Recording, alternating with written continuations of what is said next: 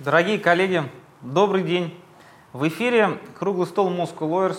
И сегодняшняя тема, с одной стороны, уже набила оскомину многим нашим а, коллегам и зрителям, а с другой стороны, мы попытались посмотреть на эту проблему не с негативной стороны, а с позитивной стороны. Мы же должны нести позитив, в конце концов. Нет. Хорошо. Мы должны нести позитив. А, Legal Tech. Хайп или перспектива? Выносим споры из социальных сетей, не выносим мозг нашим а, зрителям. И помните, что право может и должно быть интересным. Перед началом дискуссии мы по традиции напоминаем, что в соответствии со статьей 29 Конституции каждому гарантируется свобода мысли и слова. Отлично. Надо, Надо представить гостей. Конечно. Представляй, начинай. Так, с моей стороны Антон Пронин Сколково, Хольгер Чаги – это Infotropic Media, и, ну, Хольгер вообще много что, впрочем, наверное, и Антон много что, и опять же Антон, а Антон Солдатов – это Jeffit, и Хольгер может загадать желание. Я? Бесплатно. Между, между двух. А, понятно. Хорошо. Размик Бабасян – это человек-вдохновитель сегодняшнего круглого стола а, из компании одной небольшой Сбер. Правильно я называю ее? Потому что Сбербанк, Сбер, постоянные ребрендинги. Сберегательный банк еще. Ну, действительно. Александр Сарапин, Право тех. Ну что, коллеги, давайте начнем с очень простого вопроса и разберемся с понятиями. И давайте попробуем ответить на такой вопрос, а что же такое а, legal tech? Вот как можно было бы его определить? Антон, вот может быть начнем с тебя? Я для себя определил, ну не то, что я для себя, есть э, общие понятия, не знаю, мне кажется, даже в Википедии уже появилось, кто-то вписал, нашел время, что Legal Tech — это автоматизация юридического сервиса и э, перечень неких инструментов э, для юристов, через которые они вот, предоставляют свои сервисы. Вот. А для себя же я обнаружил, что Legal Tech это уже некая такая индустрия, которая э, выходит далеко за рамки просто технологий, инструментов, а это, по сути, уже новая модель предоставления сервиса, как и в любой, в любом друго, в любой другой отрасли.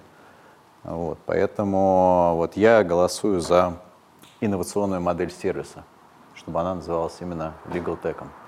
Понятно. А, Александр, интересно мнение. Ну, собственно, legal — это legal, tech — это технологии. Здравствуйте, капитан очевидности. А, но если серьезно, в общем-то, да, у нас есть э, юридическая профессия, есть э, юридические сервисы, услуги, а, причем эти услуги, сервисы оказывают как э, юристы, как, как частные компании – так и государство в лице э, своих представителей уполномоченных органов. И, соответственно, всем этим представителям юридической профессии в какой-то момент стало понятно, что необходимо эти услуги как-то автоматизировать и, соответственно, предоставление этих услуг тоже автоматизировать. И, собственно, возникл, возник в тот момент вот тот самый Legal а, но это было лет еще 15 назад, а, а за это время и все вокруг нас поменялось. Появилась э, диджитализация, цифровая трансформация. И э, Legal Tech, он как бы ногу со временем с этими терминами тоже пошел, побежал – и на данный момент, да, я уже согласен с Антоном, что это некая, то есть это не просто автоматизация юридической деятельности и предоставление юридических услуг, это э, изменение модели работы юристов, их клиентов между собой, юристов внутри себя и появление, может, оно еще как бы не так заметно, собственно, именно продуктов, которые эту работу, эту деятельность трансформируют. Коллеги, я так э, понимаю, чтобы не выступать в роли капитанов очевидности, Хорошо. У меня есть Антон, альтернативное да. мнение. Отлично, я думал, что все согласны. Я считаю, что это исключительно кличка для стартапов в области юриспруденции. То есть это не все технологии для юристов, потому что там, не знаю, Microsoft Word один из основных инструментов юристов очень давно. А, и в каком-то смысле его можно отнести к legal технологиям.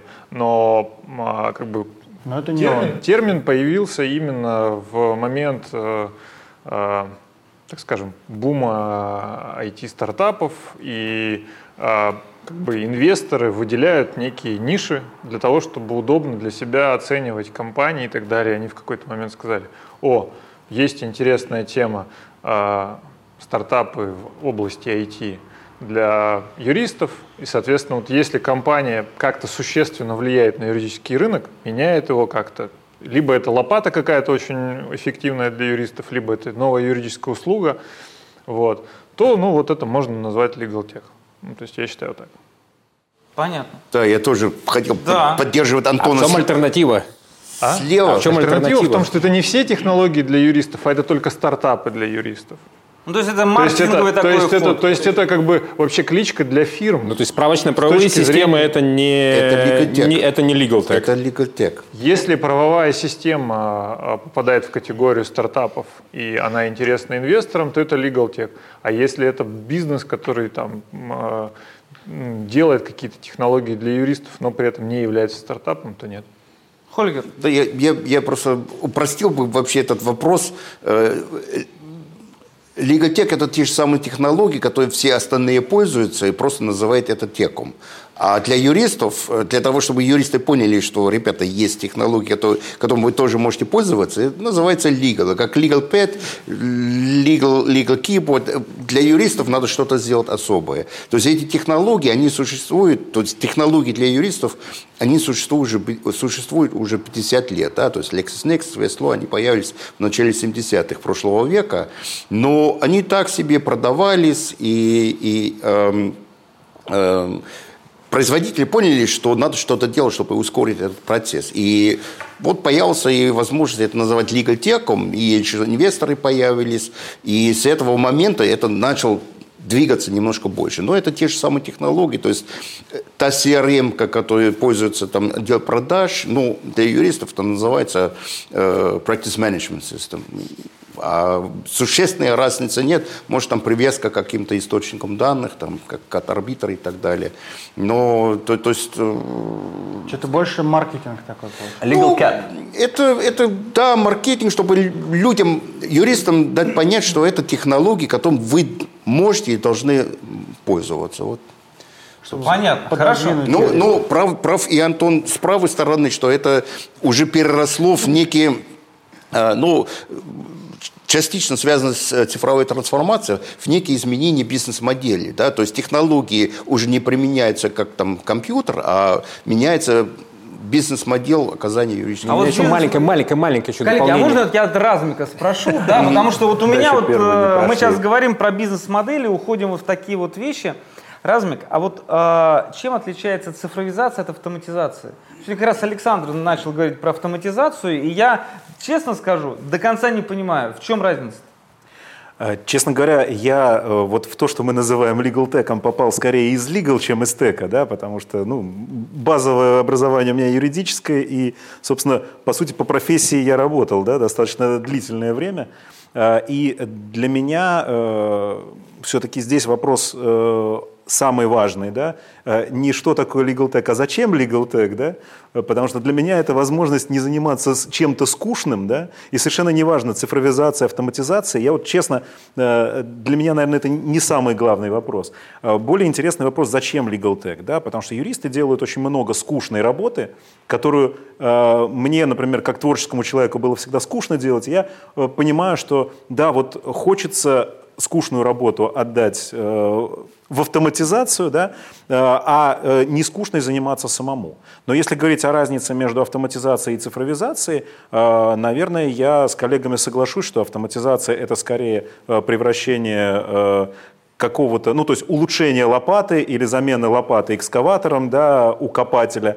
А, вот. А цифровизация – это скорее некий уже э, общий подход. А, это не только замена инструмента, это изменение состояния э, мозга, это изменение образа мышления, да, и вот, э, скажем, Настолько все это серьезно, это целая инфраструктура. То есть это не просто превращение лопаты в экскаватор, да, а это целая инфраструктура, которая нужна для того, чтобы экскаватор мог приехать туда, где копают, да, чтобы он там был нужен, потому что если мы строим хижину, то, наверное, экскаватор не очень нужен для котлована, ну и так далее. Вот если образно да, говорить. Понятно. Наверное, так. И изменение мозгов. И изменение Мне кажется, мозгов. да. Что А, все-таки Антон, вот- это, трансформа... это все-таки трансформация, а цифровизация это оцифровка лопаты, вот, прогнозирование там, не знаю, угла копания, вот, да, то есть от слова ци- цифра, да, это перевод э, данных в цифру, А, и в, в этом суть, да, там, не знаю, который позволяет моделировать какие-то ситуации.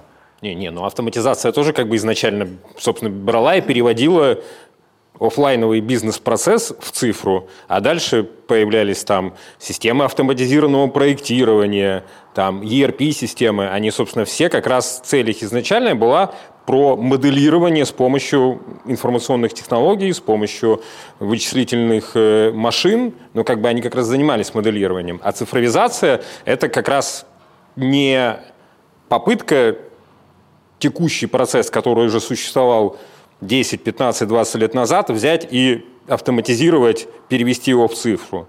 А создание абсолютно новых процессов, новых ролей, новых людей, которых раньше не было, новых продуктов, новых профессий, которые каким-то образом вот эту всю деятельность юридическую, либо там, если это биотек, это там биологи, если финтек, там финансисты, они ее меняют. От кого-то там отказываются, появляются новые профессии. И это уже скорее как раз, на мой взгляд, цифровизация. Мне нравится аналогия с э, делать новых людей, да, вот когда, милая, пойдем занимаемся чем? Цифровизацией. Коллеги, а вы Хороший знаете, вот чтобы мы сейчас не, не искали сферического коня в вакууме, а можно на простых примерах, чтобы даже мы с Александром Ермоленко поняли. Я а, вообще нифига не понимаю. Вот на простом примере юридической фирмы. Что цифровизация, а что автоматизация? Вот я, А что вот legal tech? Да, Антон, если получится это сделать. А, я, может быть, опять свое какое-то определение а, вношу, а не общепринятое. Мне понравилась мысль Александра. То есть нам нужно два слова как-то друг другу противопоставить. А, автоматизация – это мы улучшаем как-то процесс какой-то, какую-то операцию делаем быстрее или дешевле, и, ну, но сам, сама суть не меняется. А цифровизация – это на противопоставлении меняется именно суть услуги или суть продукта. Соответственно, как бы берем, ну, к примеру, там банальный инструмент, э, конструктор документов. Если ю- юрфирма использует конструктор документов, чтобы свою традиционную услугу оказать там эффективнее, быстрее, дешевле и так далее, то это автоматизация. То есть они взяли, купили конструктор документов, используют его и ну, просто повысили свою эффективность. А если с помощью конструктора документов они выпустили на рынок новый сервис, а, условно, там, не знаю, драфт э, искового заявления за 100 рублей, а, и это у них продукт, который еще и позволяет им потом допродать классическую услугу, то это уже цифровизация. То есть вроде как конструктор документов и там, и там, но именно вот способ его вписывания в фирму, в бизнес-модель и так далее, он отличается. То есть они опыт, получается, свой упаковали в этот сервис. Ну, они, да, они с помощью этого инструмента породили новую услугу или, или старую услугу переформатировали, она у них стала выглядеть для других, как бы, ну, для потребителей по-другому. Как дериватив. Ну, или государственные услуги берем, да, там, а, ну, там, я не знаю, появилась услуга у ФНС, а, м, там, выписка из ЕГРЮ, ну, информационная услуга. Вот, это как бы это цифровизация государства. То есть, как бы ФНС всегда занималась реестром э, ЕГРЮЛ, вот, с помощью технологий появилась цифровая услуга, там, бесплатно получить выписку из ЕГРЮ. Вот, это вот цифровизация государства. Хотя IT-технологии, базы данных и так далее у них были 20 лет. Да, ну, то есть этот ЕГРЮЛ у них там в компьютерах жил 20 лет, но потом он как бы вот поменялся именно во внешнюю сторону, и произошла вот эта так называемая цифровизация государства. У меня вопрос, а что еще? Вот э, то, что вы говорите, это понятно, но это вроде бы не явление. То есть для явления это маловато. А мы обсуждаем legal tech, но по сути как некое явление. А вот что еще для юристов? Есть, есть, да. есть достаточно простое определение э, цифровой трансформации или там диджитализации, как там 50 разных терминов э, от Гартнер. То есть это процесс применения цифровых технологий для изменения бизнес-модели. Да? То есть о чем Антон уже говорил, э, автоматизация это не зависит от э, цифровых технологий. То есть цифровые технологии появились там с появлением компьютеров. Но вот автоматизация произошла и там 200 лет назад. Да, то есть там э, этот, паровые, э, паровые машины. машины и так далее. То есть это тоже автоматизация. Это превращение ручного труда в какой-то механический труд. А с появлением цифровых технологий можно применять эти технологии, можно их применять просто автоматизируя какие-то э, процессы, а можно их применять, изменив э, бизнес-модель, то, что Антон, в принципе, показал. И таких примеров э, много. Понятно. Может быть, еще примеры? Tech может и автоматизирует э, какие-то процессы, а может быть и ну, создавать новое, произ, произвести понятно, цифровую да. трансформацию. То есть это не зависит от технологии, это зависит от подхода того, кто их использует. Но на самом деле, почему это явление, я вот с Александром соглашусь, э, потому что действительно э, это изменение подхода полностью, да, это изменение собственных мозгов, да, того, как мы воспринимаем вообще эм, скажем, окружающую нас инфраструктуру. То есть э, то, что 10 лет назад или тем более 20 лет назад было инфраструктурой деятельности юриста, да, оно принципиально отличается от того, что сейчас.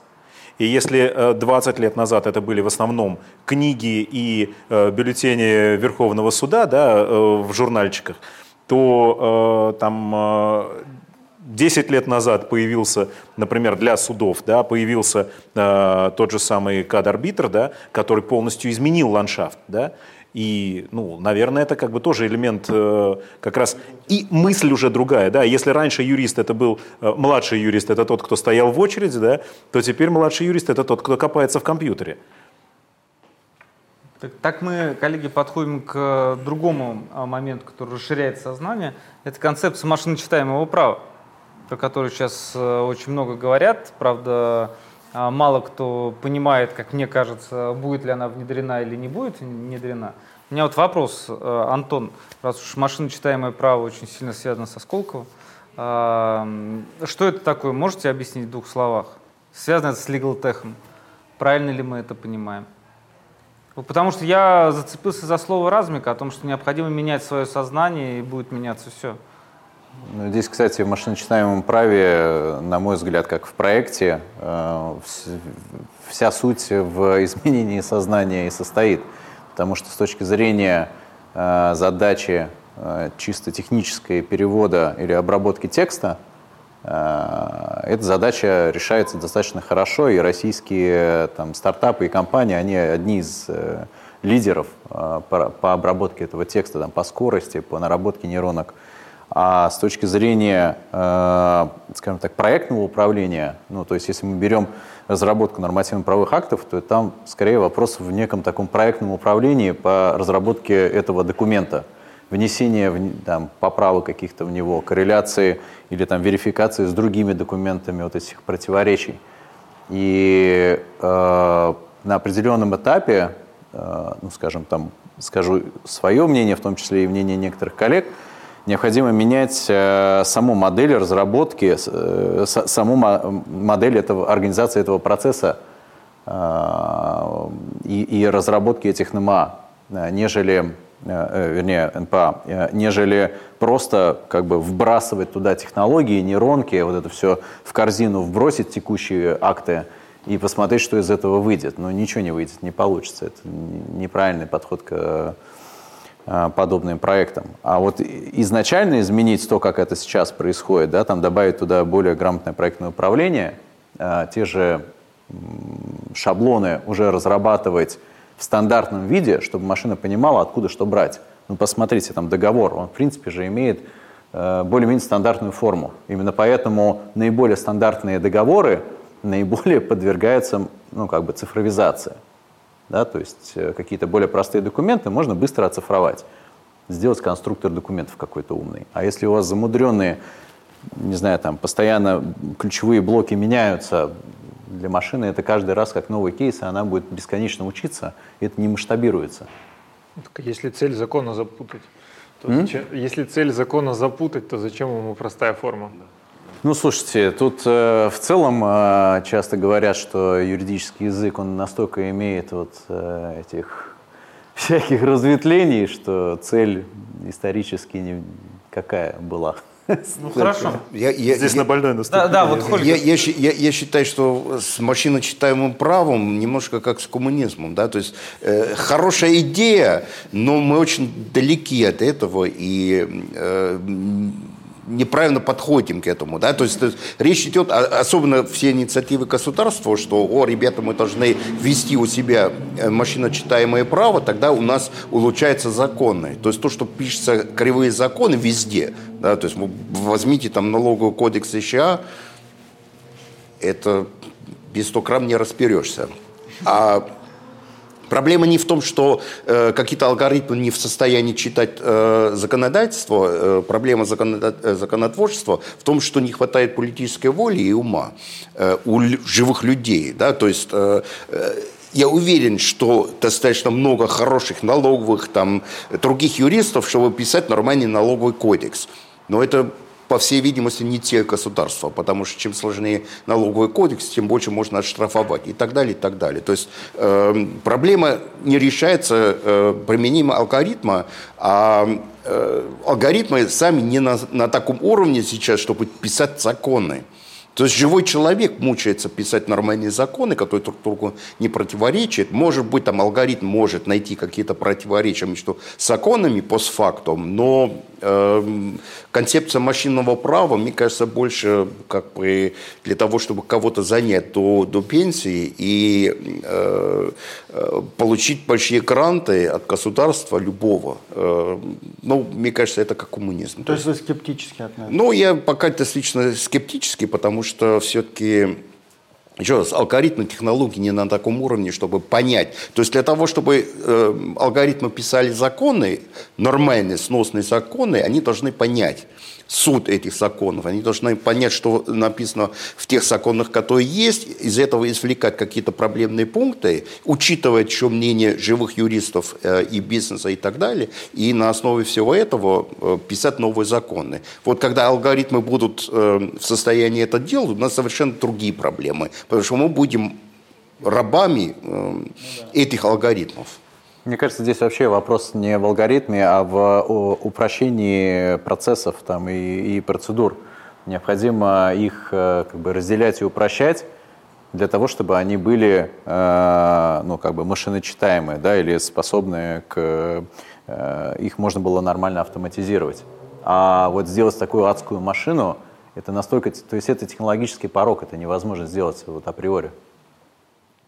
Понятно, коллеги. Пока выглядит, что Да, да. если можно, просто нас- И, и наступили- за- завершаем про машину читаемое Наступили на больное просто, поэтому, да. А Просто для меня как бы здесь проблемы э, две. Все-таки э, в, первую, в первую очередь это вопрос юридической техники именно в нормативных актах, да, то есть каким образом они формируются, а, насколько они логичны, последовательны и насколько из них может сделать вывод нормальный человек даже, я уж не говорю о машине. Да? И второе это правоприменительная практика, когда а, уже правоприменительные акты, да, в том числе, например, судебные акты, да, а, когда мы видим, что машина не способна прочитать. Я могу точно сказать, потому что я на практике с этим сейчас сталкиваюсь. Мы пытаемся разбирать судебные акты а, по банкротству, и мы сталкиваемся с проблемой, что каждый судья пишет, как ему удобно, а иногда пишет и не сам судья, а помощник судьи, да, А, и иногда просто даже формальная логика нарушается, уж не говоря о том, что а, нету хоть какого-то единообразия, и вычленить э, смысл из судебного акта э, тоже довольно сложно. То есть вопрос, опять же, юридической техники, да, чтобы по 10 раз не писать одни и те же слова, передавать смысл максимально точно и кратко в логической структуре. Поэтому вот машиночитаемость, наверное, мы подойдем к решению этой проблемы, когда у нас появятся юристы э, в большинстве, скажем так, в критической массе, которые в состоянии быть логичными, последовательными и техничными. Да? Вот тогда можно будет говорить Тогда о уже машины не нужны. Тогда и так наступила рай. Да, то есть тогда И не- будут Ну, посмотрим, что наступит. Возможно. Есть же, А. есть же область э, достаточно простая, понятная для автоматизации. Почему до нее до сих пор не добрались, я не понимаю. А, принуждение к исполнению обязательств по договорам по небольшим задолженностям. Ну, то есть там то, что, чем занимаются мировые судьи там, по ну, не знаю, там, договорам присоединения в ЖКХ, там, в энергетике, где а, оспаривать особо нечего.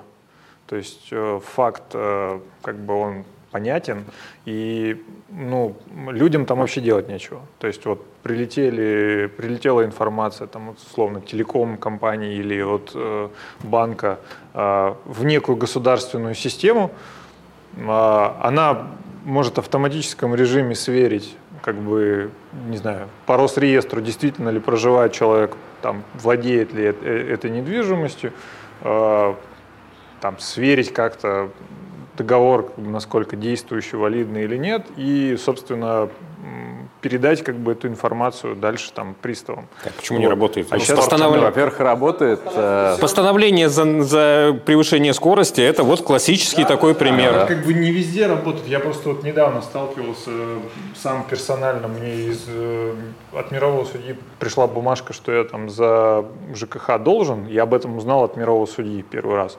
Вот. Мне нужно было позвонить а, после того, как я оплатил, отправить на e-mail какие-то квитанции, еще раз позвонить, узнать, получили ли они эти квитанции. Мне говорили, что email у них не работает и так далее. То есть с точки зрения обывателя это как бы куча бесполезных действий. И я подозреваю, что с точки зрения ну, ЖКХ организаций, которые взаимодействуют с этими мировыми судьями, там также бумажки, письма, Пока бы это да, всё, но- ну, но- вот я, но не я за к тому, один день как Рим бы строился. Вот, Тут- вот, вот как бы поле, где не нужно изобретать там какие-то очень сложные механизмы, а, но потенциал в деньгах огромный, потому что это ну как бы огромное количество транзакций, пусть с небольшим чеком, но огромное количество и Ну, огромное у нас количество же стартап появляется. и огромное так чувствую. количество людей, ну, государственный стартап. Удачи вам в государственных стартапах. Я, пожалуй, пас. Так, а несите адвокаты. Да, почему, говорит, не появляется? Вот уже Понятно. пас. Коллеги, а вот вопрос у меня тоже, вот четко я все время как-то меня тянет в практику, в какие-то практические кейсы. С вашей точки зрения, какой сфере можно ожидать каких-то, ну, если не прорывных, но каких-то серьезных изменений именно в области легалтека? Да, то есть Кроме в- ЖКХ. Да, в, кроме- применении, в применении в применении, да, или ну, в технологиях? ну, и где появятся какие-то новые технологии? Да, то есть вот в какой сфере? Юриди, юридической сфере. Там, где больше Антон. э, денег заложено. То есть э, Это су- классические... это суды Классические, ну это дьюдилы, То есть это M&A уже, то есть M&A, поглощения. комплайенсы, э, автоматизированный э, анализ э, м, там, по выходу новых каких-то актов, закона- за- законов и анализ рисков. Так, то есть давайте, смотрите, вот пер- первый блок – это deal в сфере слияния и поглощений, там, Да. где есть какое-то повторяющееся мероприятие, которое нужно такой чек-лист, который можно проверить. Да? Да, да. Просто человек загружает документы каким-то образом, а уже Там, э, там не только же чек-листы, там и в целом э, различные организации защищенных workflow для э, этого всего. Там какие-то инструменты, конечно, есть, вот эти защищенные э, кабинеты.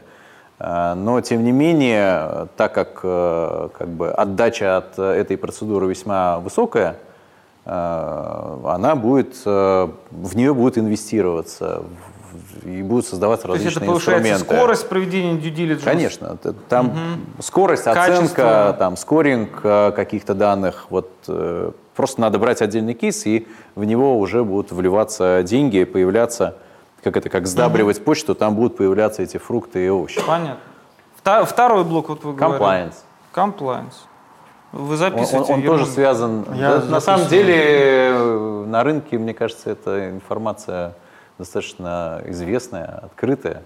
Ну, я не знаю, я это говорю, Это потому для вас это открыто, на- потому что нас смотрят люди, для которых Legal Tech мне он пишут, спрашивают, что, что за что? Что вы там Да, как это так? Что вы там делаете, да? Нет, мне он написали даже, что мужчины, презирающие дресс-код, видимо, со стороны Tech, а не со стороны Legal.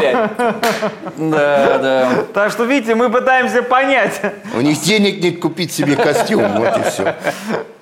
Есть У промежуточные нас варианты. нет денег на Хольгер. костюм. На, на пожалуйста. самом деле достаточно просто, ну, просто следите за деньгами, да, куда идут сейчас инвестиции. Это, ну, самое перспективное направление, то есть, ну, на первом месте были и остаются, и, скорее всего, еще какое-то время э, частично надо и понять, что инвесторы, они как бы, как, как э, не знаю, как эти зверюшки называются, которые друг за другом бегают и прыгают. Лемминги. Лемминги. Тоже по-русски, да, лемминги.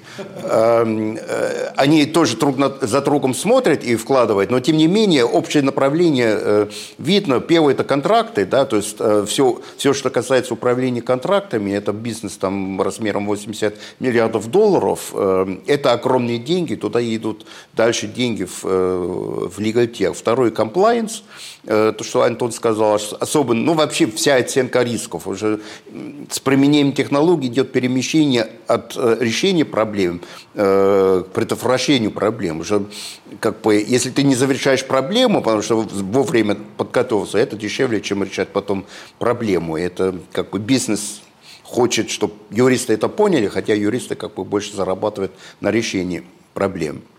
Э, То есть compliance э, огромный блок, потому что каждый, каждый день кто-то придумает новую регуляторику, и это огромные деньги. Э, И третье – это транзакции, да, то есть в том числе due diligence, подготовка к судебным спорам. Там сейчас очень много денег вкладывается в разные направления и идет тоже очень сильно заметная концентрация на рынке. Да, если посмотреть на Литера, который в в течение двух лет купили там 30, вкладывали в 30 или купили 30 компаний на рынке Legal Tech, что там было время, когда буквально в каждую неделю что-то купили, там пол, полмесяца назад. Э, Там идет концентрация, потому что это большие куски, то есть транзакции и litigation, э, туда и будут, будут вкладывать деньги. У меня, кстати, тут маленький про... Я тут абсолютно согласен с коллегами. Дополню Хольгера, собственно, тема про контрактов, она уже как бы имеет определенный термин. Это Contract Life Management Systems, которые позволяют как раз э, всю информацию о контракте, о его рисках, о, об истории, о контрагентах и так далее, все аккумулировать в одном месте. Кто-то путает это там с документооборотом, кто-то с CRM, но это как бы абсолютно разные вещи. И, собственно, она как раз позволяет там, минимизировать риски, которые могут возникать э, при неисполнении контрактов, при работе с контрагентами. Это да, сейчас как бы такая горячая тема номер один. С комплайнсом, да, вот тоже я слышал про, про тему номер два, но я как бы до сих пор очень часто э, встречаю э, ситуации, когда в больших крупных компаниях руководство ну, на, на комплайнс-менеджеров смотрит так с, э, с ухмылкой и, и, и задает им вопрос, ну, расскажите, а зачем нам, ну, ну, то есть даже в компании есть комплайнс, То есть он уже Это есть. и вопрос- есть комплайнс-менеджер, а руководство спрашивает, слушай, а чем, чем ты тут занимаешься? Неужели есть кто-то, кто этого еще не понимает? Это Есть, и это- прокуратура. И это, и это крупные компании, и, соответственно, вот как бы при, при вроде бы там богатой там денежной, денежной теме, ну вот в больших компаниях там один человек на позиции комплайенс-менеджера, да, он взаимодействует там с юристами и так далее, но как бы там литигаторов тьма тьмущая, а, договорников тьма тьмущая, и сидит один этот комплайенс-менеджер а, и занимается в организации вопросами комплайенса. Ну вот как бы вот такой Да, разник, вот хочешь сказать. Тут есть, да, интересная проблема, то есть обратная сторона этого процесса. Да, действительно, я соглашусь, что вот это вот хитовые такие вот направления, но тем не менее, да, а во что они упираются? А упираются они, значит, compliance и due diligence, да, э, в чем суть э, этих направлений? По сути, в подтверждении или опровержении тех или иных фактов, да, существенных. Э, Дальше возникает вопрос, а откуда мы эти факты берем, да, и как мы их можем брать? А дальше мы упираемся в историю с практически неразвитым и э, ну, парализующим э, вариантом, скажем, нормативно-правовой базы и практически полным отсутствием практики нормальной по персональным данным. И мы упираемся э, в историю с отсутствием той самой э, государственной, наверное, инфраструктуры для легальной деятельности. Ну, не полным отсутствием. В России, я считаю, что достаточно много в этом направлении сделано и много что есть. Но, тем не менее, да, для легальной деятельности по проверке этих фактов. То есть, по большому счету, э, вопрос, вот как, как выяснить те или иные обстоятельства, если ты имеешь на это законные права, и как эту информацию легализовывать, вот это сейчас камень преткновения на пути развития вот этих вот направлений, на мой взгляд. То есть нет нормативной базы для внедрения LegalTech? Она есть. Э, ну, то есть для использования информации, которая является основой для там, стартапов в, том же, в той же самой сфере. Ну, на самом деле, да, недостаточно и государственной инфраструктуры, и, наверное, не столько нормативной базы, сколько реальной э, практики применения, да, угу. чтобы не было споров, да, а что можно, что нельзя. Ну, я пример просто элементарный приведу, да, э, вот э, возникают постоянно споры. А информация о банкротстве гражданина угу. является э, ограниченной к пользованию или нет? Ну, как является? Ну, ее же публикуют, да, а почему тогда агрегаторы не могут с ней работать? Да? Или могут работать? Никакой практики на эту тему нет, никакой конкретики нет. А, и все боятся, потому что понимают, что риск есть. Вот как-то так. Вот это вот один из примеров. То есть фактически наша система становится препятствием для развития каких-то проектов в области цифровизации. Но она просто не, не доразвелась до, до того состояния, когда она становится не препятствием, а наоборот э, мотивирующим, стимулирующим и помогающим. А разовьется? Мне кажется,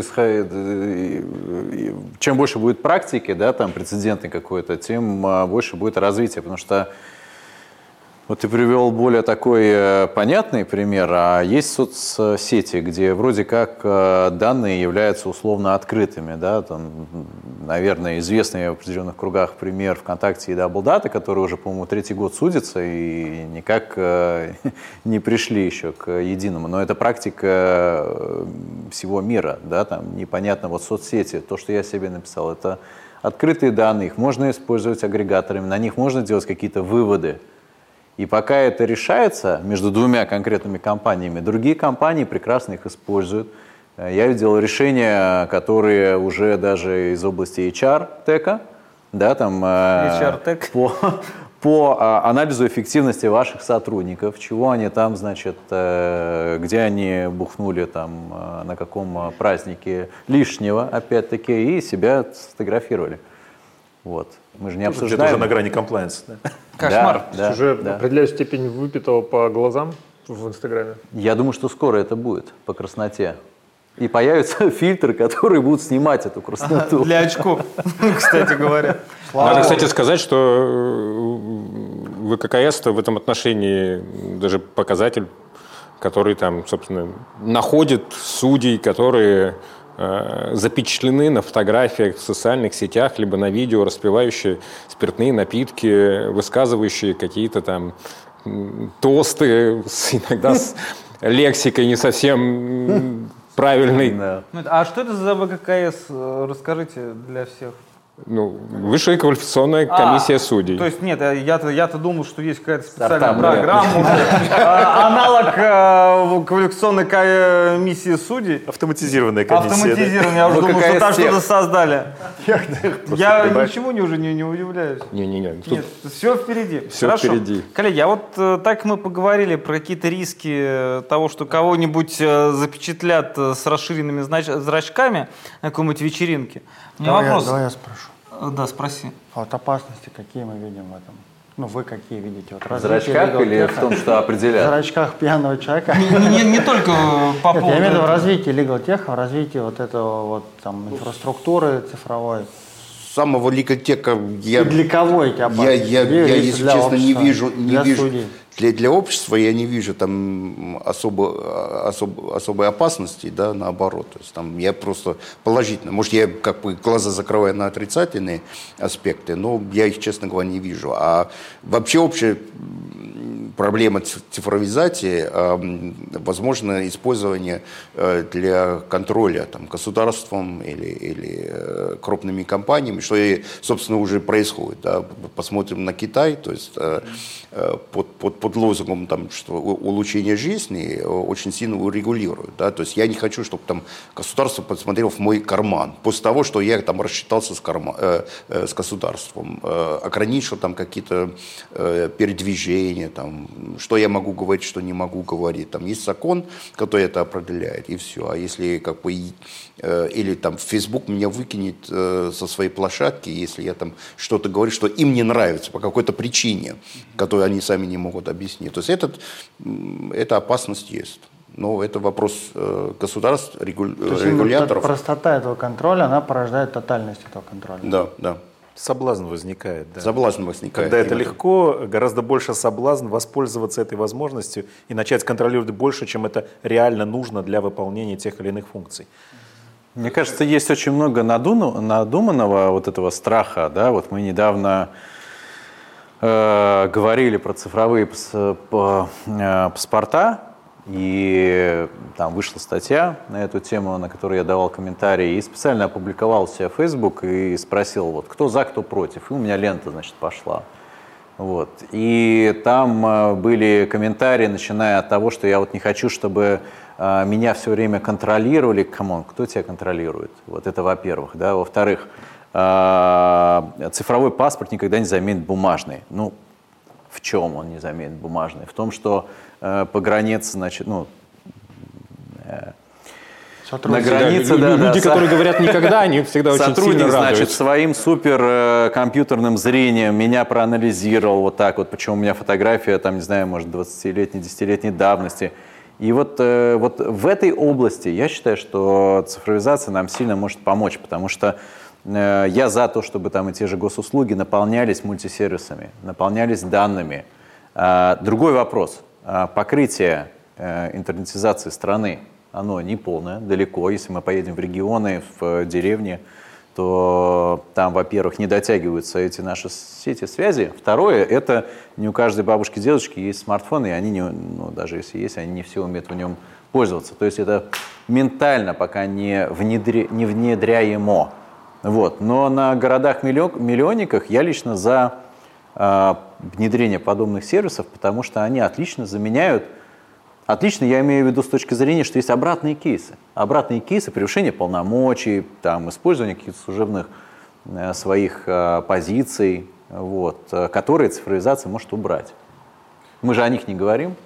Нет, пока не говорим. Давайте поговорим. И давайте вот этот момент э, завершим. Александр. Ну, Про риски. Я, я, с одной стороны, э, цифровой оптимист, и э, считаю, что ну, раз мы уж как бы выбрали этот путь, а мы его выбрали там еще 50 лет назад с появлением, э, ну даже, даже раньше, с появлением счет, наверное, потом калькулятора, потом компьютера и так далее, как бы мы идем по этому пути, и э, свернуть с него уже гораздо тяжелее, чем, чем кажется. И в то же самое время, да, мы должны понимать, что м, плата платой за, за этот путь будет вот некая такая прозрачность и возможность контроля. Это риск, он существует, его нужно принять, от этого уже никуда не деться. А, как этот риск минимизировать, это вопрос, собственно, там, к законодателю, к, к людям, но, как показывает к практика... Юристам. К юристам, да. Но, снова же, мы живем в таком мире, что, не знаю, придет в какой-нибудь стране к власти там человек, э, который возьмет и все там предыдущие законы, работу юристов, регуляторных органов возьмет и там на ноль умножит и начнет там использовать данные для себя. Может быть? Может быть. А может быть, придет просвещенный э, поклонник Эммануила Канта и будет использовать все эти цифровые данные во благо общества и так далее? Может? Может. Готовы ли мы отказаться э, в этом случае там, от этой цифровизации? Ну, на мой взгляд, нет. А кто вот прям не верит, ну, есть цифровые партизаны, которые пользуются кнопочными телефонами, не зарегистрированы на госуслугах, э, не пользуются, там, не знаю, интернетом, и они вызывают меняют сим-карты. Ну, как бы и такие люди тоже есть. И, и у них должен быть выбор. То есть, э, э, И у кажется, них есть выбор. Они не регистрируются в соцсетях, не пишут там, не дают э, этим злым транснациональным IT-корпорациям следить за собой. Это процесс, это процесс. То есть э, там как бы идет течение э, против них. Э, то есть, то есть я, я делил бы между технологиями, да, то есть бессмысленно э, обвинять технологии в, в чем-то, да, то есть есть удобство, по- понятно, вот если я пройду, и я могу своим лицом, э, оплатив метро, намного удобнее, чем вытаскивать там 100 рублей, идти в кассу и оплатить там, получить какой-то жетончик или, или, или карточку. Это удобно. Но я хочу, во-первых, иметь возможность платить 100-рублевой купюрой, потому что, не дай бог, кто-то по ошибке или по звонку сверху э, в банк закрывает мне доступ к своим всем кошельке- кошелькам. Кредитная карточка – это нажатие одной кнопки, ты останешься без денег. Ты никто. Э, нажатие одной кнопкой доказывает тебе какими-то логами, что ты находился там, где ты не находился. Потому что в цифровом веке это возможно. Одна проблема дипфейков, да, то есть Ну, я могу проблемы такой еще нет. фильм, где ты завершаешь дикие, дикие действия, э, и никто не скажет, нет, это не Зарапин, потому что он был здесь. Он не мог. Он не мог, он сидел здесь Мы его на... знаем, он не мог. Он, он сидит за, кругом, э, за этим столом. И и единственное, если мы все заберем и скажем, да, мы его видели, это дипфейк, это тебя как бы спасет. То есть там есть, есть проблемы, которые э, не, не проблемы самих тех- технологий, а их регулирования. Есть, но я этот, я этот риск осознаю, и я его принимаю. То есть, если что-то, если со мной, если кто-то захочет произвести со мной дипфейк, я отдаю себе отчет, что он может это сделать. И ты тоже готов, если какая-то Маша в банке нажимает не на ту э, клавишу, или там Борис, я не буду там diversity, э, то э, что ты останешь, останешься без денег, и потом будешь бегать три месяца, чтобы доказать, и за это время будешь там занять у кого-то. Ну, наверное, будут, да, да, А, да, ну, что тогда делать. хорошо. Но в аналоговом мире тоже такие кейсы возможны и без дипфейка. Да, из ячейки Поэтому- тоже там в банках исчезают. э, Да, кредиты берутся, где-то появляются, там вряд ли это- Согласен, да, согласен. Поэтому- кто-то и дома там как бы... Поэтому э, диверсификация не нужно хранить все, все, все деньги банки на, на, на, одном, на одной кредитной да. карте, несколько банков. Но мне кажется, Хольгер очень важную вещь все равно говорит вот о том, что должна быть альтернатива, да, то есть э, всегда можно, да, можно по-другому. Если я бабушка, которая не умеет, э, допустим, пользоваться мобильным телефоном, я не должна лишаться из-за этого права на судебную защиту, да, там, или, э, не знаю, на получение госуслуги, да. Доступ все равно должен быть, да, пусть он будет аналоговым. И, ну, почему, почему надо исключать, одно должно Не, а, исключать никто другое. не говорил об исключении. Да-да-да, вот. Не, понятно, Поэтому- коллеги. А вот здесь другая сторона, например, связанная с legal tech. Правильно ли я понимаю, что это убыстряет процессы, э, с одной стороны, и с другой стороны убирает э, некую человеческую неопределенность из многих э, блоков принятия решений? А не подходим ли мы это к тому, что не, под- э, не подводит ли это нас к тому, что э, убирается как раз-таки та самая э, человечность из права?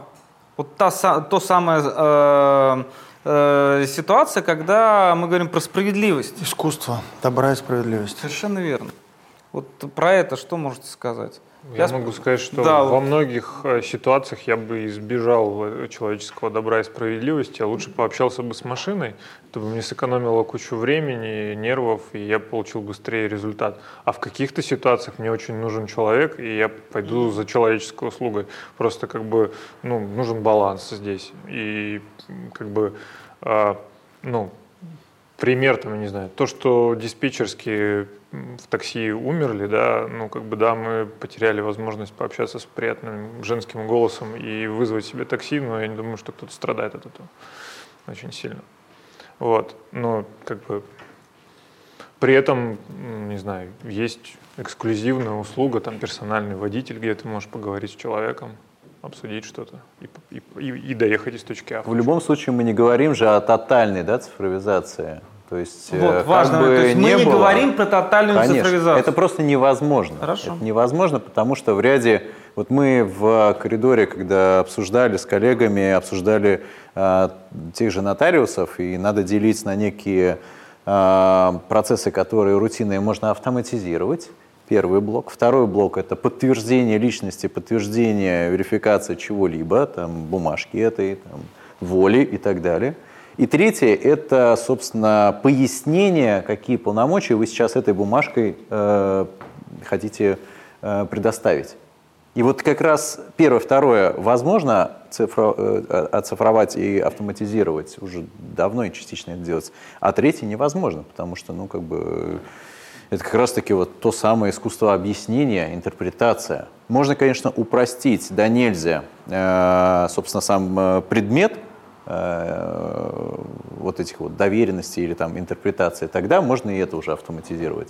Но когда мы до этого дойдем, я не понимаю, не надо ли это в целом вообще. Вот, например, э, в Европе мне понравилось, ряд э, профессий можно автоматизировать, но они просто это не делают. Ряд, э, не знаю, там оплату Ну, это не юристы, или юристы тоже. Мне кажется, это во всех там профессиях. Возможно, в части юристов там вопрос больше в бюджете клиентов, которые не хотят платить за дополнительные часы юристов. Вот они в основном являются драйверами, что давайте-ка вы уже автоматизированные инструменты это используйте. Зачем вот вы мне Это не только тут Европе. включили? конечно. А, Я хотел э, сказать э, о там, тех же парковках, где монетами, вот я вас спрашивал, почему вас не уберут? Ну, возможно же, уже давно телефоном взять, да и оплатить. Он говорит, а зачем? Ну, вот есть эта инфраструктура, она используется, просто пусть дальше используется.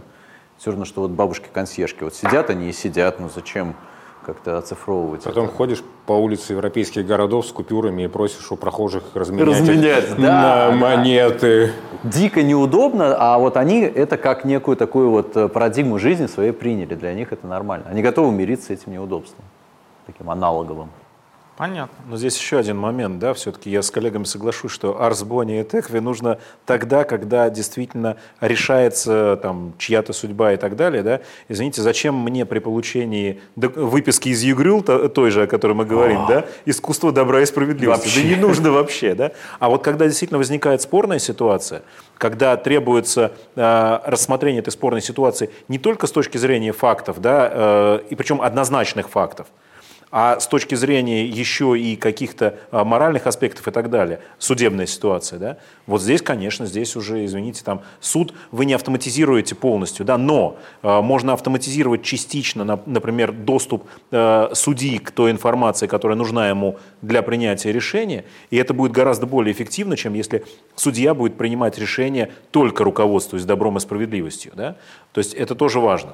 А где у нас гарантия, что судья или человек будет руководствоваться добро, добром и справедливостью, а условная машина какая-то этими принципами руководствоваться не будет? Просто Мы часто видим, что у нас философский и вопрос. люди не руководствуются принципом добра и справедливости. Просто у каждого свое добро и справедливость, поэтому они иногда своими отдельными Да, но когда это будет машинное добро и справедливость, оно будет одно. Оно Вопрос, мы хотим, чтобы это было одно или нет? Мне кажется, там Мне кажется, вот это базовый вопрос. тоже, тоже, тоже важен воз- возможность выбора, да, то есть там э, как раз очень красиво описала э, два года назад на конференции эта девушка, которая сказала, что ну вот девушка приходит домой с работы там поздно ночью и заметит, что бывший бойфренд поменял замок в квартире. Она не хочет в такой ситуации общаться с чат-ботом.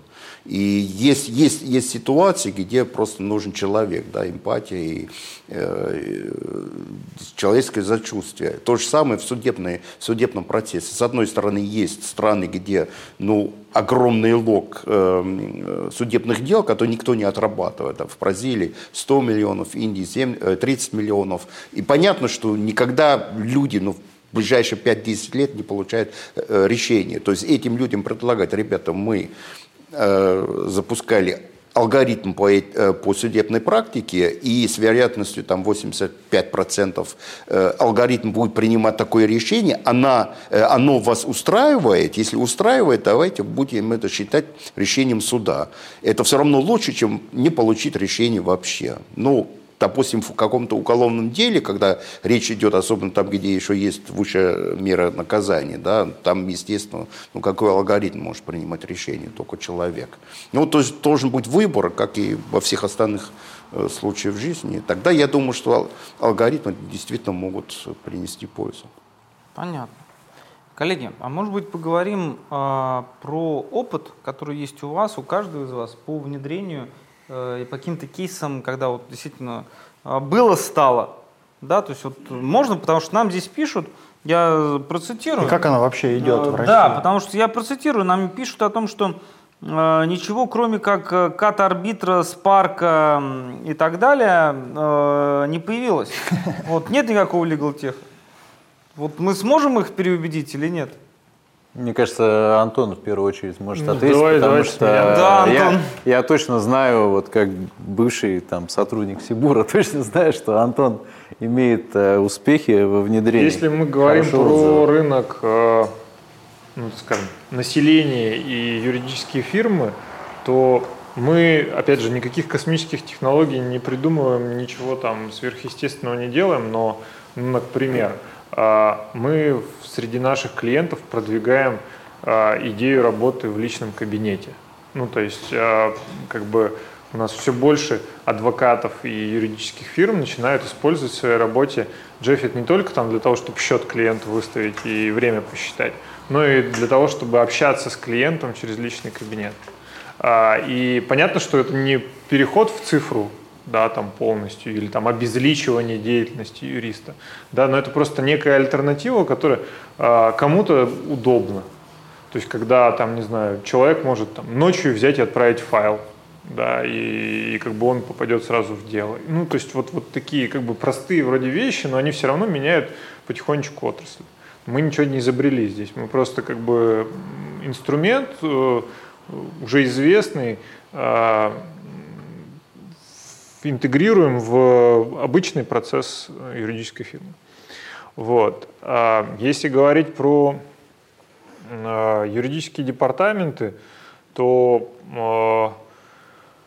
э, здесь наша основная задача это э, скорее, ну, то есть там уже есть информационные системы, и там наоборот как бы э, юристы становятся заложниками неэффективного использования большого количества приложений, потому что юридическая функция, она, как правило, обеспечивает бизнес, и, соответственно, бизнес диктует э, юридической функции, как он будет с ней взаимодействовать. И, ну, просто если мы возьмем большую компанию, то там есть продавцы, которые там, или, не знаю, чело- люди, работающие, закупщики, работающие с поставщиками, у них своя система, и они там ставят юристу задачи. А, Есть там канцелярия, которая обрабатывает входящий поток, там свой, свой поток задач. Есть производство, у которого там своя ERP-система и там свой поток задач юристам. То есть юристы а, как бы разрываются между большим количеством информационных систем, и это неэффективно как с точки зрения самих юристов, переключения, так и с точки зрения менеджмента. Они не могут э, нормально видеть загрузку людей, э, как бы управлять э, там, потоком задачами. И вот одна из наших задач, которую мы решаем, это вот э, э, концентрация. То есть все эти задачи из всех этих систем стекаются в нас, и мы там их распределяем между юристами, и менеджмент видит как бы картину целиком и так далее. То есть, опять же, ничего здесь такого чудесного, но тем не менее мы... это может стать успешным на сегодняшний день? То есть продвижение этого, оно, скажем так, вас устраивает, как это идет? Ну, как так как я был достаточно пессимистичным на старте, то, то меня это скорее позитивно удивило. То есть, когда мы запускались, вообще я, а, я думал, что в, так скажем, в мире юридических фирм мне вообще ловить нечего, и мы будем заниматься только корпорациями, будем вот там заниматься.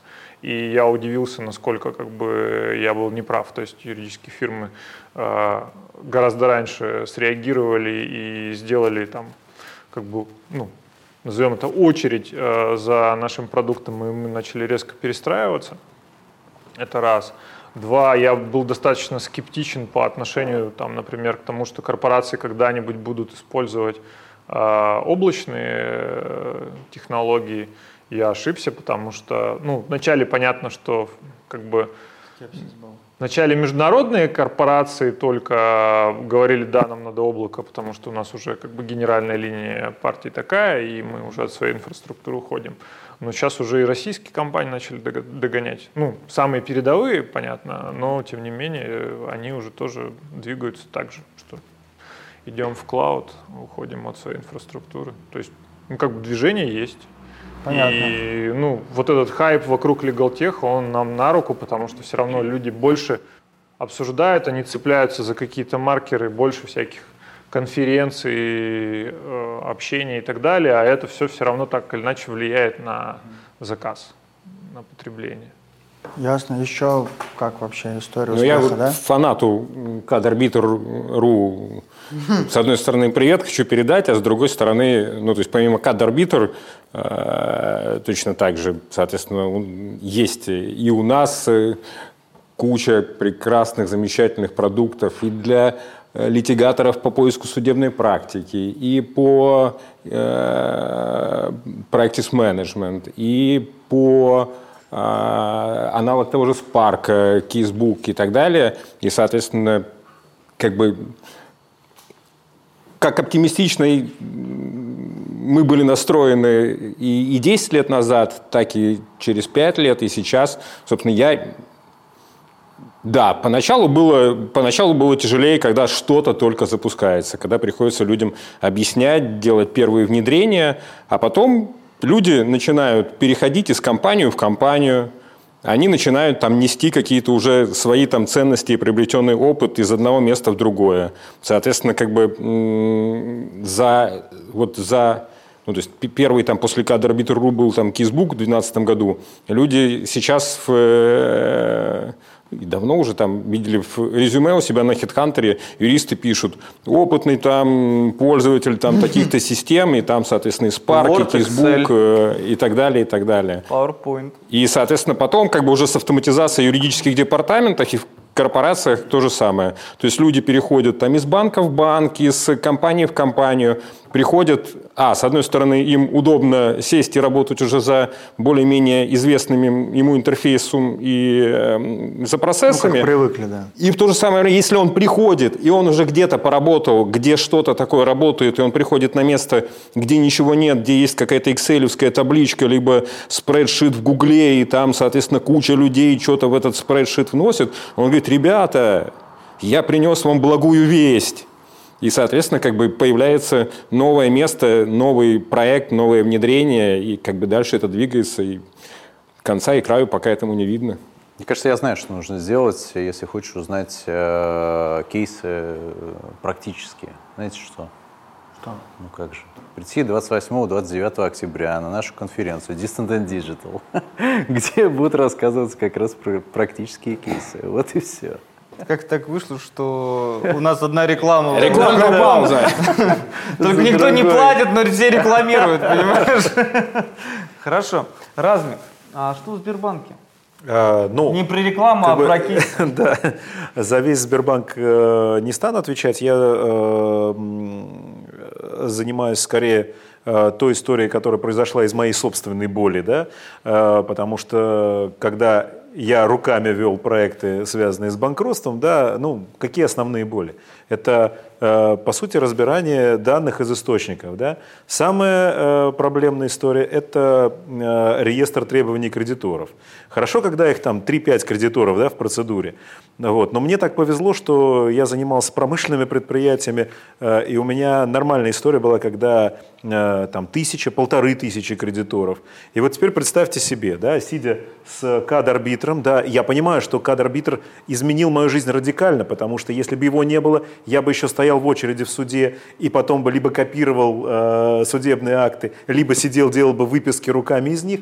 Э, э, меня, безусловно, осчастливило это изменение. Но, тем не менее, и этого было недостаточно, потому что, э, чтобы составить реестр требований кредиторов, все равно нужно систематизировать те судебные акты, которые есть, а, нужно их разложить по кучкам, потому что каждая ветка обжалования этих актов, она тоже специфическая и так далее. И вот таким образом возникла там идея нашего проекта, э, связанного с банкротством именно, да, который называется Банкротек. Э, идея была именно в этом, да, чтобы избавить себя в первую очередь, это была моя личная боль, да, которую я перенес вот в какую-то деятельность, избавить себя и других вот от этой вот рутинной скучной работы, которая не интересна никому. То же самое и э, дальше уже со спариванием сделок, то же самое э, с обработкой э, массы сообщений э, из ЕФРСБ. Да, ЕФРСБ внесло огромное счастье, да, что это тоже можно э, откуда-то почерпнуть централизованно. Но чтобы это обработать, опять же, нужно руками очень много всего делать. Да? А хочется не делать это руками, да, а видеть э, картинку, видеть информацию, да, и ее уже обрабатывать, э, превращать в действие – а не чтобы действие было направлено на обработку этой информации. Вот, наверное, так. Поэтому мне кажется, автоматизация рутинных процессов даже не обязательно брать именно legal tech признанный какой-то инструмент. У нас в фонде, например, огромное количество вопросов было со стороны резидентов по различным, ну, таким наиболее простым юридическим вопросам. Э, и вот э, внедрили автофак, это ну, президент наш, который занимается автоматизацией вопросно-ответной системы, он, собственно, никогда себя не ассоциировал с Legal Tech, да? И вот после того, как он э, внедрился, он что теперь, Legal Tech? Ну, наверное, нет. Вот. Мы можем его, конечно, так... Но, тем не менее, этот бот отвечает как бы, на наиболее частые вопросы. Десятки тысяч этих вопросов постоянно поступают. Вот. С автоматизацией вообще рутинных операций там э, можно все что угодно тогда Legal Tech ну, назвать. Вот, вот нам пишут, коллеги, во-первых, похвалили личный кабинет, проект, говорят, неплохо. Ну, там для комментатора, для него слово неплохо, это уже, э, я так понимаю, какой-то прорыв. И он же пишет, пример цифровизации, электронное ознакомление с делом в виде скан-копий. Очень упростило жизнь, но в большинстве случаев АСГМ отказывается его предоставлять, это арбитражный суд города Москвы, было бы очень удобно, если сделать стандартом. Ну вот э, Обратная связь. Для сведения. Наверное, да. Да. Надо, чтобы это кто-то еще разрешил. Ну, наверное. Было бы еще удобно, например, чтобы суды в автоматизированном виде документы принимали в суд. То есть, чтобы не человек загружал в электронный э, кабинет э, э, заявление исковое, а чтобы могла компания прям пачкой отправить документы в суд. Все очень этого ждут, прям очень ждут. Но Видимо, есть, видимо, есть причина, почему... То, что право – это искусство добра и справедливости, понимаете? Да, Пока... потому что боятся, видимо, завалиться этими документами. Но здесь делами. есть еще один интересный нюанс. Вот мы с Антоном как раз в кулуарах перед нашей mm-hmm. встречей обсуждали. А, здесь, э, наверное, есть еще и нехватка какой-то, опять же, государственной инфраструктуры, потому что, да, здорово, а, есть судебные дела с судебными актами, но у нас по законодательству не все имеют право доступа к этим документам. Да? То есть есть документы, которые публикуются, а есть документы, которые не публикуются и к которым имеют доступ только участники дела. Да? И здесь возникает вопрос, а как сделать так, чтобы э, эти документы видел только тот, кто имеет на это право? И вот здесь возникает вопрос. Наверное, да, есть там госуслуги как сервис, да? А, они позволяют идентифицировать кого-то, да? А, почему, э, ну, я не почему, вернее, я понимаю почему, потому что нельзя объять необъятное, но я думаю, что в перспективе это так и будет, да, что э, эти сервисы неким образом объединятся, да, с судебным, и тогда э, в какой-то момент, например, АСГМ, да, будет понимать, что я представитель Сбера, что у меня есть от Сбера доверенность, что я именно я, я, ну, скажем так, идентифицировал себя, да, и меня определили, что это я, Э, и я поэтому имею доступ к таким-то делам да, э, и к таким-то документам по этим делам. Сейчас пока этого нет. Тразмик, я тебя обрадую, это уже есть. Ну, не видел. А, а что конкретно ты имеешь в виду? Ну, собственно, вот, вот, вот то, что Размик описал. То, что Раньше по коду, сейчас, видимо, по... Не, ну, то есть, да, через, то есть авторизация через госуслуги, соответствующее ходатайство об ознакомлении, и потом авторизация там, на госуслугах в карточке дела и, соответственно, получение доступа к э, материалам дела в э, КАДе, это уже есть. Вот что-то важное пропустил, а оказывается уже есть. Но мне кажется, что технически... Так, точно так же, как это- бы и в, в онлайн-заседаниях люди участвуют. То есть авториз- там же тоже нужно идентифицировать, э, что это у нас действительно представитель участника. Он подал ходатайство об участии в онлайн-заседании. Подал из-под определенной учетки на госуслугах. Госуслуги нам сообщили, ЕСЕ, о том, что это подтвержденная учетная запись пользователя.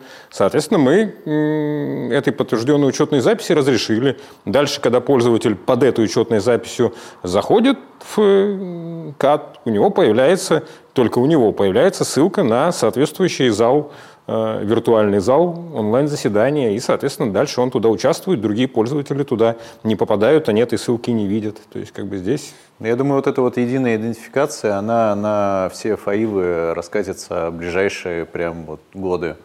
Ну, это И большое счастье. не нужно, ну, конечно. То есть э, условное хранилище вот этого данных на госуслугах уже собирается. Вот как раз почему мы говорили о паспорте. Паспорт как паспорт уже, наверное, скоро будет значительно расширяться, да, там как некое хранилище о человеке, его там правами. Это то, о чем Хольгер говорил применительно к Китаю. Ну, применительно к Китаю Хольгер все-таки сказал он, э, о тотальном контроле. А, Вот. И там, на самом деле, я вот не знаю, как бы, что называть тотальным контролем, да, тот ли социальный, э, социальная иерархия, которая на базе твоих поступков Да, совершается. дальше оценки Рей- тебе начинают рей- И в ставить, зависимости, рейтинг, да, вот этот рэнкинг. Скорый, скорый. Но э, если абстрагироваться вот от этой страшной модели, да, э, как сейчас происходит? Если человек совершил преступление, к нему что, какое-то другое отношение? Если он алкоголик и э, у него, значит, в этом просто в мы- диспансерах он зарегистрирован, Мы что? просто не знаем этого. То есть тут нюанс в том, что как мы только просто это- этого не знаем. Да, мы Да. просто этого не знаем, и мы к нему относимся как, как будто он не такой, и на вот этой разнице ну, много как бы строится, да, то есть ты разговариваешь с человеком, не зная, что он преступник, на нем нет клейма, и ты с ним разговариваешь как с нормальным человеком, А, и когда этого нет, когда есть вот эта вот унификация, да, потому что мы говорим про цифровизацию, мы же ну, не произносим вот этого слова унификация, да, а на самом деле не может быть, допустим, не может алгоритм принимать решение, если он не знает, что хорошо, что плохо, да, то есть кто-то ему должен рассказать. И вот этого хорошо и плохо сейчас у каждого судьи свое хорошо и плохо. Только алгоритм не принимает В решений. принципе, это не очень бывает. А бывает, что и хорошо. Но когда алгоритм, чтобы научить, мы должны ему сказать, вот это хорошо, это плохо, и уже потом другого не будет. То есть, когда вот этот социальный скоринг происходит, да, он же происходит по определенным критериям. Да. Да, и дальше все. То есть вот эти критерии, как, как ты ввел, так оно и будет. А право, оно во многом строится. То есть это, с одной стороны, его несовершенство, с другой стороны, это и удобство определенное, то, к чему мы привыкли, да, что ты можешь, даже будучи преступником, все равно в целом оставаться, как Брюс Уиллис говорил в фильме «Девять ярдов», неважно, сколько человек ты убил, важно, как ты уживаешься с теми, кто еще жив. И вот этого, скорее всего, не будет. Ну, да, да, но э, это такая же дилемма, как, как и, допустим, ну, вот это- Регистрироваться и- ли в Apple этом, Нет, нет, нет, как, как, допустим, тот, тот, тот, тот- тот этот симулятор, который MIT сделал э, по поводу, э, же тоже то- та же самая дилемма, э, как алгоритм будет э, определить, кого убить в, э, при, при ДТП, там, или, или беременная женщина, или, и, и, и, и- или пенсионерка, там, или две пенсионерки и одна беременная женщина, и как, как это определяется? То же самое, как и человек это определяет, так и судья определяет там конкретный случай там со, скоринг, со скорингом и без скоринга, то есть это даже не, не столь важно.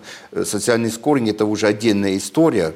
Э, Даже если там люди знают, что человек алкоголик, потому что э, соседки рассказывали, да, то есть, ну, влияет или не влияет, это очень индивидуальный подход у каждого человека. Поэтому в этом плане, э, как, как обучать алгоритмы э, к таким решениям, то же самое, я тоже не знаю, кого, в кого врезаться, да, то есть, Счетчик случайных чисел у машины всегда есть. э, но это самое простое решение, да. Это вообще тест э, в психологических университетах вот, по поводу в кого выбрать обычно. Коллеги, давайте не будем пока Да, никого это выбирать, далеко- а то далеко идем. мы сейчас уйдем. А, вот мы здесь перед тем, как начинать нашу дискуссию, говорили о том, что все-таки мы э, с юристов. Мы хотим, чтобы юристам э, не, Жилось полегче. Не то, чтобы их всех убили, как хочет Александр Ермоленко, цитируя э, 9 ярдов, да, а все-таки, чтобы юристы остались, да, и э, их жизнь стала намного интереснее и заиграла какими-то новыми юридическими красками. И вот вопрос, если у юристов останется больше времени, если у них появятся а, такие новые интересные возможности в виде алгоритмов, новых э, программ и так далее, а в чем будет состоять юридическая профессия? Какими новыми сферами юристы могут заняться? Ну, вот в рамках юридической профессии я имею в виду. Антон. Мне кажется, ну, во-первых, сама позиция этого вопроса, который мы смотрим, на юристов мне, э, ну, кажется, не экологичная, да, то есть мы так смотрим, как будто стоят все юристы, и вот они, значит, вопрошают к нам, а мы такие, ну, чем же вы будете заниматься? Что ж поделать? Да, что ж уж поделать. Сейчас вот еще вот вам робота, вот, не пришелся ко двору.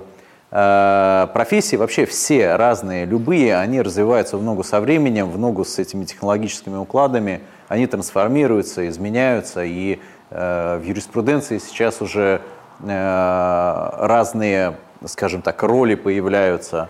Во-первых, что мне нравится, вот эта профессия движется в сторону клиента э, ориентированности, да, то есть мы еще давно делали такие тезисы, там, не юрист, как некий реджектор, да, умеющий говорить, нет, нет, вот я знаю точно, компетентно, что вот это здесь неправильно. А юрист как бизнес-партнер, он может еще и подсказать, как правильно, может еще подсказать, какие лучшие практики у конкурентов есть, анализ рынка сделать. Собственно, это полноценный э, член борда, член, собственно, правления. И не то, чтобы вот э, до моих слов этого не было, да, там, это как бы и, и, и было, и не то, чтобы это не было до внедрения роботизации, извините, еще одно слово, цифровизации, трансформации. Э, Это есть естественный ход событий, поэтому не станут они писателями, этими йогами или же рисовать картины.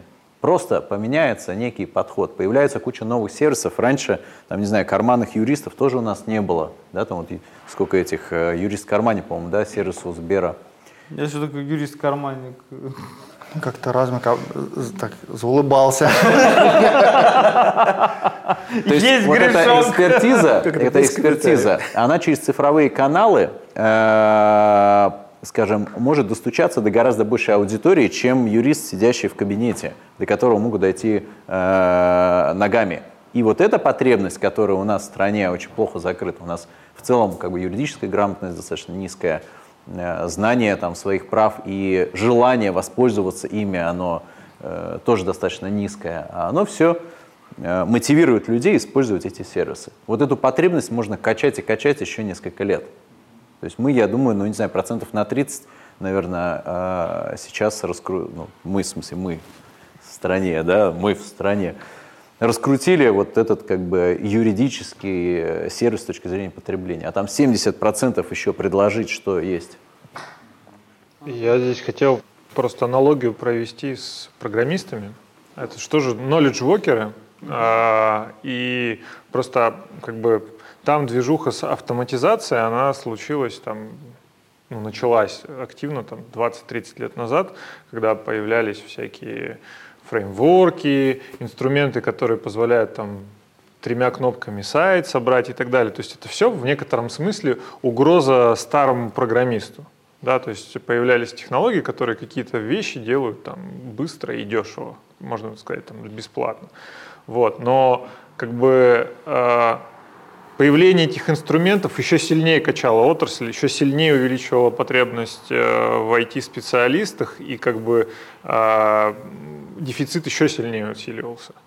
Да, то есть э, технологии становились доступнее, все больше компаний или там людей, физических лиц и так далее потребляли услуги разработки, и ну то есть это как вот снежный ком наращивалось. То есть я здесь соглашусь с Антоном, что э, если удастся э, с помощью технологий до масс, до населения донести доступную юридическую услугу не только по устранению каких-то проблем, но еще и по профилактике. Ну, то есть, там, не знаю, ты собираешься отдыхать, и ты, там, не знаю, свой договор с турагентством отправляешь своему юристу. Да, то есть вот если такая привычка у людей появляется, то как бы насколько увеличится вообще в целом потребление юридических услуг, ну, то есть на порядке, потому что у людей появится, ну, как бы гигиена юридическая, да. Слушайте, а правильно я понимаю, вот э, двух Антонов э, о том, что цифровизация такая глобальная, она может привести к увеличению юридического рынка. Да, Это Абсолютно. позволит заработать, по большому счету, всем. Ну, то есть даже самый, даже самый развитый с точки зрения денег и количества юристов рынок Соединенных Штатов Америки, они регулярно пишут э, отчеты о том, на, насколько там не, ну, э, недоступна юридическая услуга для тех, кому она действительно нужна. То есть там, грубо говоря, 90% населения, которые реально нуждаются в юридической помощи, они не имеют возможности ее получить. И их цифровизация идет именно в этом направлении, кстати. И, ну, это как бы активность государства, стимулирование IT и так далее, оно, да, оно направлено в этом направлении. То есть там создаются какие-то песочницы, э, там условия сотрудничества с государством, там появились компании, где разрешили, что для Америки как бы достаточно круто, э, не юридическим э, людям оказывать юридические услуги. То есть нелицензированным э, людям, но определенные услуги в очень пилотируемых как бы, пока участках, но разрешили оказывать. Ну, то есть там, например, там рефинансирование, где там человек приходит с большим э, там долгом, с проблемами финансовыми и так далее, и там ну, грубо говоря, волонтеры бесплатно помогают ему из этой ситуации выбраться по алгоритмам, которые писали ему юристы. Вот. Понятно. Я, Спасибо. Да, я, я, я думаю, что э, юристы в такой истории себя путают э, с лошадями. Да? То есть, поясню, вот сто лет назад, э, с 1910 до 1920 года произошла э, в логистике ну, революция. Да? То есть в 1910 году большинство грузовых перевозок были сделаны лошадями. Появился автомобиль в 1920 году в Штатах, там, в Европе то- до 1925 года э, грузовые перевозки были осуществлены автомобилями. При этом логисты, люди, которые занимаются организацией перевозок, они остались, они никуда не делись. Они такие же специалисты, просто они поменяли инструмент. Они поменяли лошади на автомобили.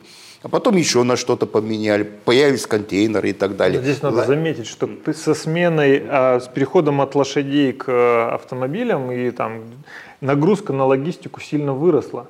Потому что вся экономика начала пухнуть за счет этого. Это И еще отдельный эффект. То есть, то есть логистов стало не меньше, они не потеряли работу, их работа стала легче. То есть, наверное, просто э, исчезли те, которые занимались исключительно лошадями, да, они исчезли. Ну, в любой, э, в любых переменах в какой-то отрасли, конечно, количество людей в этой отрасли может э, уменьшиться. То есть в 1900, э, 1880 году пик там, развития э, сельского хозяйства в Штатах, 80% населения работали в сельском хозяйстве. Сейчас 3%. Но это не значит, что там большое количество людей в Штатах сидит без работы. Они нашли другую работу. И в сельском хозяйстве, и за пределами. У юриста основная работа – разрешение конфликтов. Кто застает эти конфликты? Люди. Вот не знаю там точную статистику, но, по-моему, 20 лет назад было 4 миллиарда, сейчас 7 миллиардов. И еще там 10-20 лет будет 10 миллиардов. Огромное количество людей, которые застают конфликты. Больше людей, больше конфликтов. Да. И Больше кто их будет? конфликтов, больше кто, работы. кто их будет? Да, Все да. нормально. Меньше денег, больше конфликтов. Меньше еды, больше конфликтов. Деньги, день- день- деньги есть. То есть, как Антон уже сказал, что... Нет, нет, это понятно, у юристов деньги есть. Нет, у, у людей есть, есть, есть деньги у людей. Просто, Остались. вот еще раз, сейчас, сейчас, сейчас поясню. Это по- парадокс, то есть, то есть юристы, они сидят эм, э, в пузыре. Огромный пузырь, триллион долларов каждый год. Ну, почти триллион долларов – это э, объем рынок, э, рынка юридических услуг в мире. Огромный пузырь, они очень плотно и хорошо там сидят, они не заметят, что происходит за этим пузырем. как Антон сказал, что где-то 85% населения по, по всем странам вообще не пользуются юридическими услугами. То есть в Штатах, которые мы считаем там, рынком юридических услуг номер один и достаточно цивилизованной, там, развитой, экономически развитой страны, э, в среднем человек, любой американец, готов потратить на юридические услуги в год 250 долларов. А час юриста, в среднем там есть статистика Lefimetrics, э, в среднем э, такой час стоит даже у среднего юриста 425 долларов. То есть любой человек в среднем э, готов на полчаса работы юриста потратить. Это разрыв. Если применением технологий удастся уменьшить этот разрыв, то люди этим будут пользоваться. И это возможно только с применением э, технологий. И будет намного больше. То есть вместо того, чтобы ты руками сделаешь один устав э, и зарегистрируешь одно УОО, ты это всю эту работу отдаешь людям, ты вообще ничего не делаешь. То есть ты в Штатах свою... еще, наверное, надо и ценз. Ну, то есть в Штатах слишком дорого стоит получить юридическое образование, сдать, соответственно, все экзамены там в бар, потратить это, на это кучу времени, без, взять на это там кредиты Безус... тоже на образование, которые не факт, что выгорят. И это как бы вынуждает, соответственно, назначать определенные ценники. Э, помимо технологий еще стоит и... Безусловно, это проблема регулирования рынка, это большая проблема. То есть это, этот рынок, и это уже происходит, надо пускать не юристов. То есть на определенные вещи, ну, как, как бы сделать типовой устав, если человек понял структуру. Ну, это дело, типа... что не, не, не надо там кучу денег потратить на то, и там сдать экзамен и получить лицензию на то, чтобы клепать там какие-то простые документы, да, которые, да, будут заниматься алгоритмы. которые не требуют там и они всего этого это времени. В сто раз дешевле. Лет образования. Ну хорошо, значит юристам будет хорошо. А, я что-то не, не уверен. Ну, Но есть еще один Мы эффект. посмотрим. Какой? А, э, как мне кажется, это вот в дополнение к тому, что коллеги сказали, а, что сам юрист э, тоже немножко по-другому будет себя позиционировать и немножко другим заниматься. Да? То есть, э, как один из моих предыдущих руководителей говорил, да, что не надо мне рассказывать, почему это нельзя, объясните мне, как это сделать. И как раз возвращаясь к вашему тезису, Александр, да, по поводу того, что право – это искусство добра и справедливости, здесь будет акцент на искусстве именно на искусстве, да, что как раз э, юрист будет заниматься не столько ремеслом, э, техникой, да, сколько, ну, по крайней мере, те, кому это интересно и те, кто действительно этого хочет, сколько искусством юридическим, да, уже. Э, другой уровень осознания, другой уровень деятельности совершенно, да, и другой уровень задействования интеллекта. Другой уровень, э, может быть, еще космическое право, право роботов, ну, давайте мы это потом как-то поговорим про право робота Федора. А, нам вот здесь, знаете, что пишут? Э, на мой взгляд, очень тонко. А, что будет с юристами, когда вот придет Legal Tech полный? А, так вот, юристы будут общаться на круглых столах. Началось, да, уже? Да, То есть мы задали тренд сейчас. И, кстати, тем, тем, кто боится и задают эти вопросы, снова же, надо помнить, что тот же Word как бы создан давно, но это не Legal Tech. А Legal Tech появился как и биотек, и финтек в тот момент, когда в этот тег, помимо программистов, IT и так далее, пришли, собственно, еще люди из прикладной как раз области, из профессии. В биотек пришли биологи, в финтек пришли финансисты, точно так же и в legal пришли юристы. И, соответственно, legal тоже не существует в вакууме. То есть он появился тогда, когда к программистам пришли юристы и сказали, а давайте мы вместе будем что-то создавать, что-то фигачить, чтобы нам тут жилось как-то проще и легче. То есть Поэтому ты хочешь как... сейчас переложить вину на юристов? Да а нет вины. Замечательные послесловия, можно даже вот это записать, потом еще повторим. Коллеги, давайте мы будем завершать нашу сегодняшнюю дискуссию. И сейчас у каждого из сидящих здесь есть возможность а, сказать то, что, как ему кажется, не удалось сказать в процессе дискуссии, так или иначе. Давайте по традиции начнем с Антона. На мой взгляд, э, необходимо, э, ну, во-первых, иметь больше инструментов для изучения, да, потому что вот эти все разговоры про истребление, они из, возможно, какого-то информационного вакуума. а, а пространство для маневров, оно огромное, и возможностей там огромное количество в этой цифровизации. Поэтому я бы хотел, чтобы коллеги изучали, там, развивались, не знаю, в творчестве, не творчестве, как хотите это называйте, но повышали свои знания и навыки. Спасибо. Хольгер? Ну, два момента, которые мы как-то не затрагивали, но стало понятно. Во-первых, мы должны, как сообщество, все, ну, как это модным словом, стейкхолдеры да, называется, все, которые в этом процессе участвуют, вовлечены, должны больше встречаться и обсуждать вместе, потому что пока это происходит, юристы отдельно встречаются, вендоры отдельно встречаются, иногда пересекаются, но друг друга не, не понимают, других вообще не привлекает, там э, регуляторы вуза и так далее. Э, то есть это должно быть более, произойти более сплоченно, чтобы люди поняли, что мы-то как вот два без костюма, они не забираются э, избавить нас от юристов. Да? Юристов как бы э, не технофобы, они готовы пользоваться э, технологией. У всех есть смартфоны. Я их уберу, через пять минут у вас э, глаз дергается. То есть все, все нормально, все работает. И второе, что для того, чтобы ускорить немножко этот процесс, мы должны начать намного раньше. Да? То есть мы сейчас стараемся убедить юристов, которые уже работают, у которых в целом все хорошо, и у которых которых очень мало времени. Мы должны начать студентов, у которых относительно много времени, они открыты, у них голова еще не забита как бы рутиной э, и, и представлением о, о юридической жизни. Они еще как бы этот мир увидят из, из крутых сериалов. Э, им надо показать, как работать с э, технологиями, и тогда они придут в юридическую фирму, в юридический департамент, э, в суд и так далее. И, Ребята, вы работаете как, как 50 лет назад. Здесь я не, могу работать, вы, вы не пользуетесь технологиями, у вас ничего не автоматизировано. Как у вас вообще это все работает? То есть если человек сегодня пришел бы в юридическую фирму и там не увидел бы там справочную правовую систему, я думаю, что развернулся, ушел бы. Или не брали бы юридическую фирму э, студента бывшего, который не знает справочной правовой системы. Вот так это должно быть через 3-4-5 лет. Э, никто из работодателей не должен принимать на работу студента, который никогда не работал э, с этими системами, не знает, как они работают и как их применять. И эти студенты могут уже прийти и вот если управляющий партнер должен заниматься зарабатыванием денег, он может это сказать студенту бывшему, сказать, что хорошо, ты хочешь автоматизировать, вперед. Сколько это стоит, начнем с маленького, э, и этот процесс, по-моему, происходит намного быстрее. Спасибо. Антон. Я пропущу.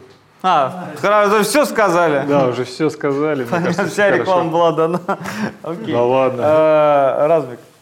Э, ну, я, наверное, если позволите, продолжу немножко мысль Хольгера, да, потому что на самом деле, э, когда вот с коллегами э, обсуждали вообще направленность круглого стола, у меня как раз была мысль главная в том, что для того, чтобы этот процесс пошел, да, и для того, чтобы, э, скажем, на него можно было смотреть оптимистично, а не пессимистично, именно на его последствия в том числе, да, э, ну, наша задача в том числе и круглые столы устраивать ради того, чтобы э, создавать некий пул единомышленников, в том числе начиная прямо со студенческой скамьи.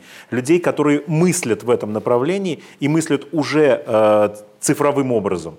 И поэтому мне кажется, что э, пусть даже над нами посмеиваются, что юристы будут на круглых столах, но почему бы и нет? На самом деле это очень важный момент. Они только завидуют. Точно. Всем юристам мы с вами. Призыв. Мы, роботы, приветствуем вас. Хорошо, коллеги. На этом давайте закончим наше сегодняшнее э, рассмотрение. А мы с Александром еще здесь уединимся и будем э, подводить итоги. Ну что, галстук ты не будешь а, снимать, я, да? Я не могу снять галстук. Я, я могу сниму. снять рубашку, но это будет Брось, странно. Ты уже хотел это сделать. Да, вот ты снял галстук, ты его развязал, потом не завяжешь. Это не так, это просто, как мне кажется. Да, это не просто, но я смогу. А, ну вот смотри, какое послевкусие остается. Я тут фиксировал очень многие моменты. Мне понравилась мысль Антона о том, что Legal Tech – это такая некая маркетинговая замануха э, для потенциальных инвесторов. э, стартапов, когда ты ставишь что-то, говоришь, вот смотрите, я создал новую табличку в Excel, да, то есть это Legal Tech, то есть сейчас все будут создавать такие э, не просто таблички, а Legal Tech таблички и так далее.